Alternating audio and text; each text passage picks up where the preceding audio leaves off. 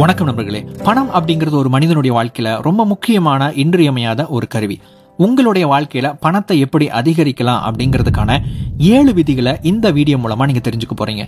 என்னது, பணத்துக்கு விதி இருக்கா அப்படின்னு நீங்க கேட்கலாம். ஆமா, ஒரு சில பேர் பாத்தீங்கன்னா நிறைய சம்பாதிப்பாங்க, ஆனா மாச கடைசியில எப்படி எனக்கு இந்த பணம் போகுதுன்னே தெரியல அப்படின்னு சொல்லிட்டு ₹1 கூட இல்லாம நிக்கிறவங்கள பாத்திருப்பீங்க. ஆனா இன்னொரு பக்கம் சாதாரணமா சின்னதா ஒரு தொழில் தொடங்கி இருப்பாங்க, ஆனா 5 வருஷத்துக்கு அப்புறம் ஒரு அபார வளர்ச்சி அடைஞ்சிருப்பாங்க. இந்த மாதிரி ஆட்களை நான் நேர்ல நிறைய தடவை நிறைய பேர் பார்த்திருக்கேன்.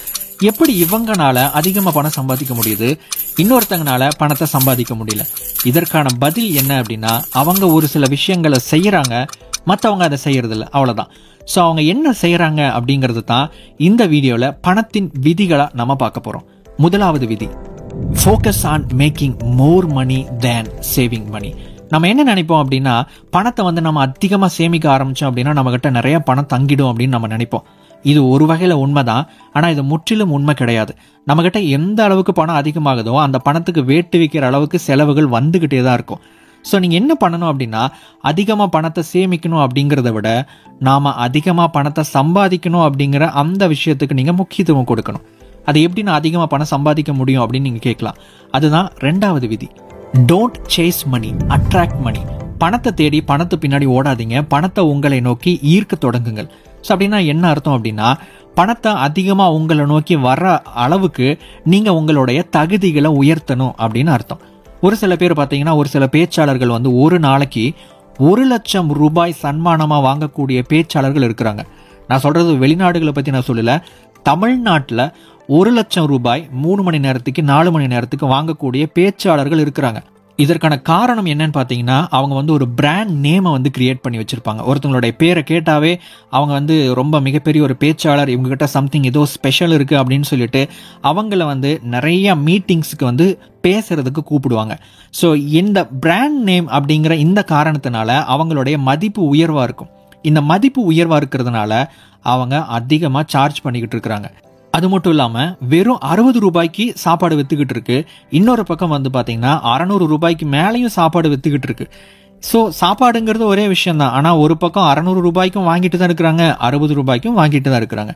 நீங்கள் ₹60,000 ஒரு ₹2 வீலரை வாங்க முடியும், அதே சமயம் நீங்கள் 6,00,000 ஒரு ₹2 வீலர் வாங்க முடியும், 16,00,000 ஒரு ₹2 வீலர் வாங்க முடியும், ஏன் 20,00,000 மேலேயும் ₹2 வீலர்ஸ் நிறையா இருக்குது. ஸோ அது எப்படி சாத்தியம் அப்படின்னு கேட்டிங்கன்னா, அவங்க அவங்களுடைய மதிப்புகளை அதிகப்படுத்தி வச்சுருக்கிறாங்க. ஒரு ₹16,00,000 ஒரு பைக் விற்குது அப்படின்னா அந்த பைக்கில் இருக்கக்கூடிய ஃபீச்சர்ஸ், அந்த பைக்கில் இருக்கக்கூடிய சிறப்பு அம்சங்கள் அப்படிங்கிறது நார்மல் பைக்கில் இருக்காது அப்படிங்கிறத அவங்க தெளிவாக காமிக்கிறாங்க. உண்மையாகவே அந்த மாதிரியான பைக்ஸ்லையும் இருக்குது. அதனால தான் ₹16,00,000 கொடுத்து கூட நிறைய பேர் இன்னைக்கு பைக் வாங்கி ஓட்டிக்கிட்டு இருக்கிறாங்க. அதனால தான் ₹600 கொடுத்து கூட நிறைய பேர் சாப்பிட்டுக்கிட்டு இருக்கிறாங்க. ஸோ நீங்கள் செய்ய வேண்டியது என்ன அப்படின்னா, உங்களுடைய மதிப்பையும் உங்களுடைய தகுதிகளையும் நீங்கள் உயர்த்தணும். எப்படி பேச்சாளர்கள் ஒரு பிராண்ட் நேமை கிரியேட் பண்ணுறாங்களோ அந்த மாதிரி உங்களுக்குன்னு ஒரு தனி அடையாளத்தை உருவாக்கணும். அதற்கு பேசிக்காக உங்களுக்கு தெரிஞ்சிருக்கிற அறிவு திறமைகளை தாண்டி நீங்கள் உங்களுடைய யுனிக்னஸை, உங்களுடைய தனித்தன்மைகளையும் தனித்திறமைகளையும் நீங்கள் வெளிப்படுத்த ஆரம்பிக்கணும். அதற்கு நீங்கள் முக்கியத்துவம் கொடுக்கணும். அந்த விஷயத்தை நீங்கள் செய்யணும் அப்படின்னா நீங்கள் மூணாவது விதியை ஃபாலோ பண்ணணும். The more you learn, the more you earn.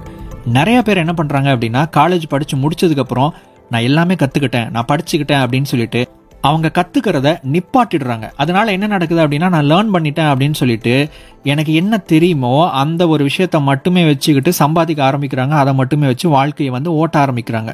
இது மட்டும் போதாது நண்பர்களே, இன்னும் எக்கச்சக்கமான விஷயங்கள் இருக்குது. இன்னைக்கு இன்டர்நெட் அப்படிங்கிற இந்த ஒரு கருவியை, ஒரு டூலை மட்டுமே பயன்படுத்தி நீங்கள் எக்கச்சக்கமான திறமைகளை, எக்கச்சக்கமான அறிவை நீங்கள் பெற்றுக்கொள்ள முடியும். ஏன், இந்த வீடியோ மூலமாக கூட ஒரு சில விஷயங்கள் நீங்கள் கற்றுக்கிட்டு தான் இருக்கிறீங்க.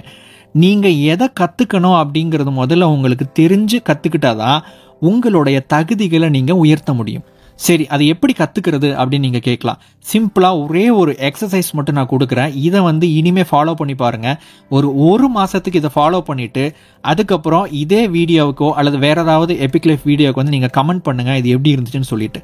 அது என்ன அப்படின்னா, ஏதாவது ஒரு டாபிக் எடுத்துக்கோங்க.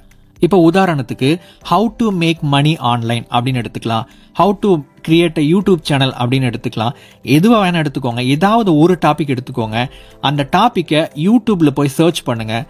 அதில் என்னென்ன வீடியோஸ் வருதோ அத்தனை வீடியோவையும் முதல்ல உட்காந்து பொறுமையாக பார்க்கணும். ஒரு தேடலோடு என்னைக்கு நீங்கள் இன்டர்நெட்டில் பூந்து தேடி அதை வந்து ஒவ்வொரு விஷயமா பொறுமையாக பார்த்து அதை வந்து தெரிஞ்சுக்கிட்டு அதை வந்து நீங்கள் ப்ராக்டிஸ் பண்ணுறீங்களோ, இதுதான் இங்கே ரெண்டாவது விஷயம். நீங்கள் சின்ன சின்ன விஷயங்களாக பயிற்சிகளாக நீங்கள் வந்து செய்யணும். ஸோ அப்படி நீங்கள் செய்யும்போது அதிலிருந்து உங்களுக்கு கிடைக்கக்கூடிய அந்த அனுபவம் அப்படிங்கிறது தான் உண்மையான கல்வி. நீங்கள் தெரிஞ்சுக்கிறது கிடையாது, நீங்கள் தெரிஞ்சுக்கிறத வச்சு என்ன செஞ்சீங்களோ அதில் கிடைக்கிற அந்த எக்ஸ்பீரியன்ஸ் அப்படிங்கிற அந்த நாலேஜ் தான் ரியல் எஜுகேஷன். ஸோ அப்போ தான் நீங்கள் உண்மையாகவே லேர்ன் பண்ணியிருக்கிறீங்க அப்படின்னு அர்த்தம். ஸோ இந்த மாதிரி எந்த அளவுக்கு நீங்கள் அதிகமாக லேர்ன் பண்ணிக்கிட்டே இருக்கிறீங்களோ அந்த அளவுக்கு உங்களுடைய தகுதி அதிகமாகும், அந்த அளவுக்கு உங்களுடைய வருமானம் அதிகரிக்கும். நீங்கள் வந்து எந்த துறையில் இருந்தாலும் இன்டர்நெட்டை பயன்படுத்தி ஃப்ரீயாக நீங்கள் வந்து லேர்ன் பண்ணிக்க முடியும். ஸோ சர்ச் பண்ணி கற்றுக்க ஆரம்பிங்க. ஒரு மாதம் பண்ணி பாருங்கள், உங்களுடைய வாழ்க்கையில் நிச்சயமாக ஒரு படியாவது முன்னேற்றம் இருக்கும். 4வது விதி, start as soon as you can. So இதுதான் வந்து ரொம்ப முக்கியமான ஒரு விதி, ஆனால் நிறைய பேர் வந்து ஃபாலோ பண்ணாத ஒரு விஷயம். அது என்ன அப்படின்னா, நீங்கள் எவ்வளவு வேகமாக ஒரு விஷயத்தை ஆரம்பிக்க முடியுமோ அவ்வளோ வேகமாக ஆரம்பிங்க. அது வந்து ஒரு தொழிலை தொடங்குறதா இருக்கலாம், ஒரு புது விஷயத்தை வந்து கற்றுக்கிறதுக்கு ஆரம்பிக்கிறதா இருக்கலாம். நீங்கள் எதை பண்ணாலும் சரி உடனடியாக ஆரம்பிங்க. நிறைய இளைஞர்கள் என்ன பண்ணுறாங்க அப்படின்னா, அவங்களுடைய நேரத்தை வந்து எப்படியெல்லாமோ வந்து வேஸ்ட் பண்ணிக்கிட்டு இருக்கிறாங்க. தேவையில்லாமல் 3 மணி 4 மணி வரைக்கும் நெட்ஃப்ளிக்ஸில் வந்து என்னென்னத்தையோ பார்த்துக்கிட்டு நிறைய வீடியோ கேம்ஸ்லேயே வந்து மூழ்கி போய் நிறைய பேர் இருக்கிறாங்க. அதாவது இந்த விஷயங்கள், இந்த என்டர்டெயின்மெண்ட், வீடியோ கேம்ஸ், இது எல்லாம் வந்து ஒரு லெவல் வரைக்கும் நீங்கள் பயன்படுத்தினா அது உங்களுக்கு நன்மை செய்யும். இதுவே நீங்கள் வந்து அதுலேயே மூழ்கி போயிட்டீங்க அப்படின்னா அது வந்து உங்களுக்கு எந்த அளவுக்கு நன்மை வந்து செய்யாது. அதே சமயம் அது வந்து உங்களுடைய நேரத்தை அதிகமாக எடுத்து கொண்டிருக்கிறது அப்படிங்கிறதையும் ஞாபகம் வச்சுக்கோங்க. ஸோ நீங்கள் என்ன விஷயத்தை ஸ்டார்ட் பண்ணணும் அப்படின்னு நினச்சாலும் சரி நீங்கள் அதை வேகமாக தொடங்கணும். பில்கேட்ஸோட அந்த ஃபேமஸான ஒரு கோட்டை வந்து எப்போவுமே ஞாபகம் வச்சுக்கோங்க. நீங்கள் ஏழையாக பிறந்திருக்கீங்க அப்படின்னா அது உங்களுடைய தப்பு கிடையாது, ஆனால் நீங்கள் ஏழையாக இறக்குறீங்க அப்படின்னா அது உங்களுடைய தப்பு தான் அப்படின்னு சொல்லிட்டு பில்கேட்ஸ் சொல்கிறாரு. ஸோ இந்த விஷயத்தை ஞாபகம் வச்சுக்கோங்க. எவ்வளவு வேகமாக நீங்கள் செயல்படுறீங்களோ அவ்வளோ வேகமாக உங்களுடைய வாழ்க்கையை நீங்கள் மாற்ற முடியும். 5வது விதி, ட்ராக் யோர் மணி. உங்களுடைய பணத்தை கணக்கிடுங்கள்.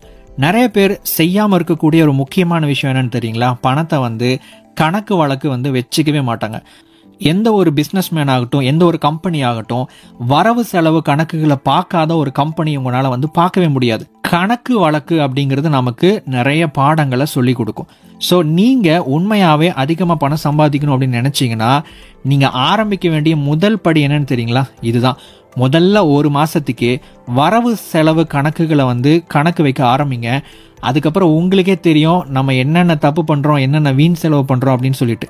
அதுக்கப்புறம் தான் உங்களுக்கு அந்த மணி கான்ஷியஸ் வரும். பணத்தின் மேலே உண்மையான ஒரு புரிதலும் உண்மையான ஒரு பார்வையும் இதுக்கப்புறம் தான் உங்களுக்கு வரும். இதுதான் முதல் படி. ஸோ இங்கிருந்து நீங்கள் தொடங்குங்க. 6வது விதி, stay poor until you really get rich. நீங்கள் உண்மையாகவே பணக்காரன் ஆகிற வரைக்கும் நீங்கள் ஏழையாக இருங்க. ஸோ அப்படின்னா என்ன அர்த்தம் அப்படின்னா, நம்ம சொல்லுவாங்க இல்லைங்களா ஒரு பழமொழி, விரலுக்கு தகுந்த வீக்கம் வேணும் அப்படின்னு சொல்லிட்டு. நம்மளுடைய வருமானம் அதிகரிக்க அதிகரிக்க நம்முடைய வசதி வாய்ப்புகளை நாம் அதிகரிச்சுக்கிறதுக்கான நமக்குள்ள இருந்து ஒரு தூண்டுதல் உருவாக ஆரம்பிக்கும். இது வந்து ஒரு அளவு வரைக்கும் நல்லது தான், ஆனால் இந்த அளவை தாண்டி போகும்போது நிறைய பேர் என்ன பண்ணுறாங்கன்னா, பணக்காரங்க மாதிரி தங்களை வந்து காமிச்சிக்கணும் அப்படிங்கிறதுக்காக நிறைய தேவையில்லாத செலவுகளை வந்து பண்ண ஆரம்பிப்பாங்க. நண்பர்களே, நம்முடைய நோக்கம் எதுவாக இருக்க வேண்டும் அப்படின்னா, நம்ம வந்து பணக்காரங்க மாதிரி காமிச்சிக்கிறதா இருக்கக்கூடாது. உண்மையாகவே பணத்தை அதிகமாக சம்பாதிக்கக்கூடியவங்களாக நம்ம மாறுறது தான் நம்முடைய இலக்காக இருக்க வேண்டும். 7வது விதி, always be a boss of money. எப்பொழுதுமே பணத்துக்கு நீங்கள் முதலாளியாக இருக்கணும். ஒரு பழமொழி ஒன்று சொல்லுவாங்க, பணம் அப்படிங்கிறது வந்து ஒரு நல்ல வேலைக்காரன், ஒரு சிறந்த வேலைக்காரன், ஆனால் ரொம்ப மோசமான ஒரு முதலாளி அப்படின்னு சொல்லுவாங்க. இது என்ன காரணம் அப்படின்னா, பணம் உங்களை ஆட்டி வைக்க ஆரம்பிச்சிருச்சு அப்படின்னா ரொம்ப கஷ்டம். ஸோ அதனால தான் நீங்கள் வந்து பணத்தை கட்டுப்படுத்தணும். நீங்கள் என்ன சொல்கிறீங்களோ அந்த மாதிரி உங்களுடைய பணம் கேட்கணும். இன்றைக்கி நிறைய பேர் என்ன பண்ணுவாங்கன்னா, அவங்களுடைய அவசரத்தன காரணமாகவோ அல்லது அவங்களுடைய தேவைகளை வந்து கொஞ்ச நாள் கட்டுப்படுத்த முடியாத அந்த ஒரு குணத்தின் காரணமாகவோ நிறைய பேர் வந்து இன்றைக்கி கிரெடிட் கார்டு, இஎம்ஐ அப்படிங்கிற விஷயங்களை போய் மாட்டிக்கிறாங்க. இதுக்கப்புறம் என்ன நடக்குது அப்படின்னா, அவங்க வாங்கின அந்த கடன்களுக்காகவும் வட்டிக்காகவும் நிறைய பேர் வந்து திரும்ப திரும்ப பணம் சம்பாதிக்கணும் அப்படிங்கிற நிலைமைக்கு உள்ளாகிறாங்க. இது வந்து கட்டாயத்தின் அடிப்படையில் பணம் சம்பாதிக்க ஆரம்பிக்கிறாங்களே தவிர உண்மையாகவே அவங்களுடைய வாழ்க்கையை வந்து முன்னேற்றணும் அப்படிங்கிறதுக்காக சம்பாதிக்கிறது இல்லை. ஸோ நீங்கள் பணம் சம்பாதிக்கிறது அப்படிங்கிறது வந்து உங்களுடைய வாழ்க்கையும் உங்களுடைய குடும்பத்தையும் உங்களை சுற்றி இருக்கிறவங்களையும் நீங்கள் வந்து மேன்மையாக வைத்துக் கொள்வதற்கு தானே தவிர நீங்கள் வந்து பணத்தின் அடிமையாக அதற்காக மட்டுமே வேலை செய்வதற்காக இல்லை அப்படிங்கிறத வந்து புரிஞ்சுக்கோங்க. ஸோ எப்பவுமே பணத்துக்கு நீங்கள் பாஸாக இருங்க, பணத்தை என்றைக்குமே பாஸாக இருக்கிறதுக்கு அனுமதிக்காதீங்க. ஸோ இதுதான் இந்த பணத்தின் 7 விதிகள். இதில் எந்த விதி உங்களுக்கு மிகவும் பிரயோஜனமாக இருந்துச்சு அப்படின்னு சொல்லிட்டு கீழே கமெண்ட் செக்ஷனில் தெரியப்படுத்துங்க. அடுத்த வீடியோவில் இன்னொரு பயனுள்ள தகவலோடு உங்களை சந்திக்கிறேன். தேங்க்ஸ் ஃபார் வாட்சிங்.